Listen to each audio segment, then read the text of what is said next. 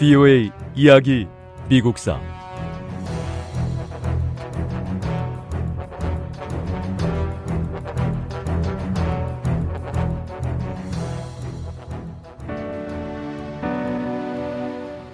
앤드루 존슨 대통령 재임 초기 남부 재건 문제를 두고 미 합중국은 뜨거운 공방이 계속됐습니다. 남부는 패배한 적일 뿐입니다. 반란에 참여했던 모든 남부주들을 강력하게 응징해야 합니다. 앤드루 존슨 대통령의 생각은 급진적인 공화 당원들의 기대와 달랐습니다. 연방을 지지하고 노예제에 반대하는 법안을 따르기로 약속했던 모든 남부 주들에 대한 사면을 선언합니다.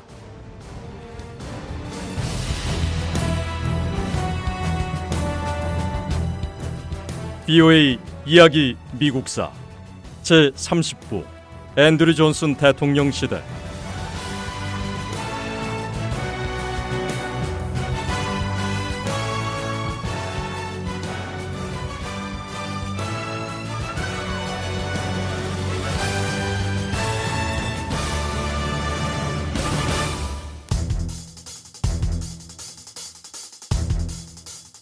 급진적인 공화당원들은 자신들의 법안을 통과시키기 위해 의회를 장악하려 했고 최근에 해방된 노예들의 처리 문제에 대해서도 강한 불만을 나타냈습니다.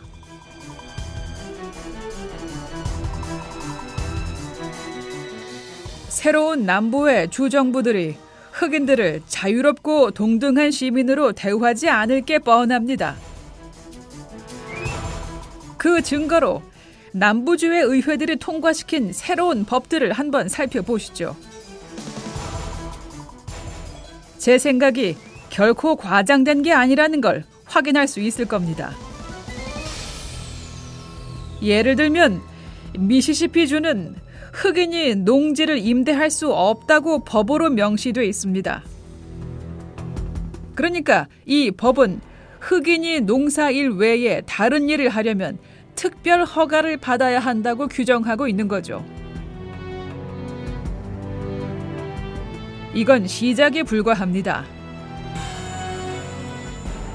흑인은 직업을 구하지 못할 경우 전 소유주인 백인을 위해 강제 노역을 할 수 있다는 내용의 법안도 통과시켰습니다.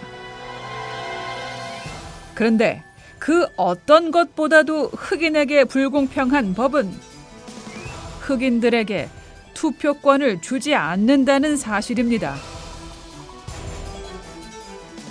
앤드루 존슨 대통령의 재건 계획은 당장 중지돼야 합니다.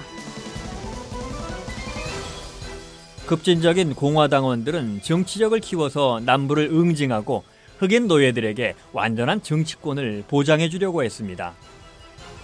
이들은 의회가 개원되면 새로 선출된 남부의 의원들이 자리에 앉지 못하게 막았습니다.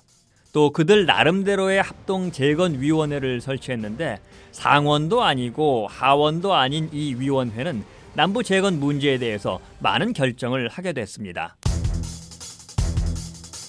급진적인 공화당원들은 남부의 재건 노력을 통제하기 위해 또 다른 조치를 취했습니다. 의회는 남부의 흑인 노예들을 관장할 정부 기구를 설치했습니다. 이 기구는 먹을 음식과 돈, 직업도 없는 예전 노예들에게 식량과 필요한 물품들을 나눠주었고 흑인들에게 읽고 쓰는 법을 가르쳐 주기 시작했습니다. 공화당은 의회 내에서 이 기구의 시한을 연장하고 권한을 확대했습니다. 급진적 공화당원들은 이런 활동과 관련된 법안을 통과시켜 백악관에 보냈고 대통령의 재가를 요청했습니다. 하지만 앤드류 존슨 대통령은 이 법안을 거부했습니다. 이 법안은 헌법에 위배될 뿐만 아니라 예전 노예들에게 헛된 희망을 안겨주게 될 겁니다. 저는 이 법안을 받아들일 수 없습니다.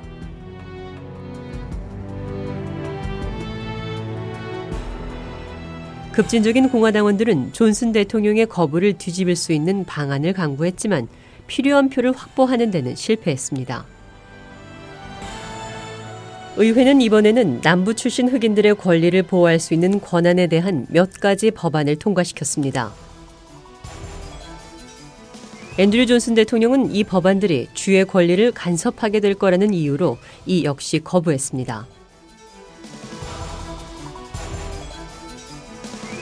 앤드루 존슨 대통령의 연이은 법안 거부로 급진적인 공화당원들의 분노는 더욱 커졌습니다.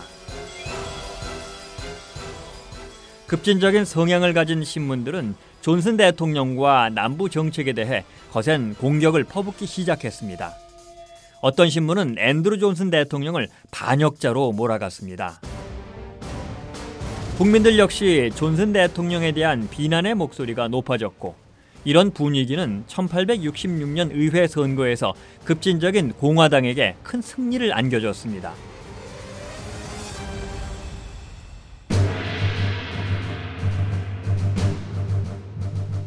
급진적인 공화당원들은 결국 원하는 법안을 통과시킬 수 있는 충분한 의석을 확보했습니다. 이들은 대통령의 거부권을 무력화시킬 수도 있었는데 실제로 표결을 통해 존슨 대통령의 거부권을 차례로 뒤집었습니다. 워싱턴의 분위기는 긴장이 더욱 고조된 상태였습니다. 의회와 백악관의 관계는 역사상 최악으로 치달았고 정치적인 폭풍이 몰아쳤습니다. 급진적인 공화당원들은 미국 역사상 전례가 없는 일을 추진했는데 앤드루 존슨 대통령을 자리에서 끌어내리는 일이었습니다.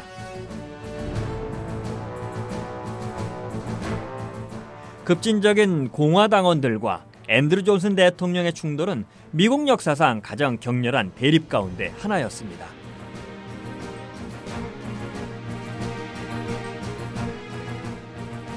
(1865년) 미국의 남북 전쟁은 끝이 났지만 의회와 앤드류 존슨 대통령 사이에는 긴장이 고조됐습니다.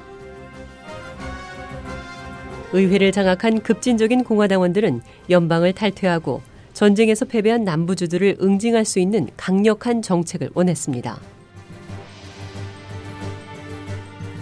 하지만 존슨 대통령은 남부에 대한 강압적인 해결 노력에 반대하며 자신의 노선을 고집했습니다.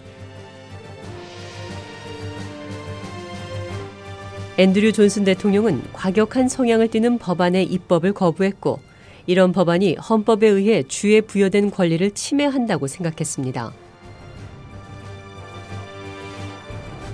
앤드류 존슨 대통령과 급진적인 공화당원들은 남부의 재건 문제를 두고 첨예하게 맞섰습니다.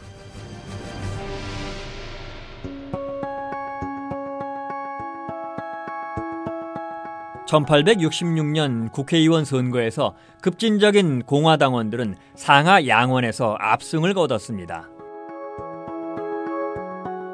남부 재건 문제에 대해 국민들이 이들의 손을 들어줬습니다. 급진적인 공화당원들은 대통령의 거부권을 무효화할 수 있는 많은 법안들을 통과시켜 나갔습니다. 하지만 앤드루 존슨 대통령은 정부의 모든 권한들을 장악하려는 이들의 행동을 그냥 지켜보지만은 않았습니다.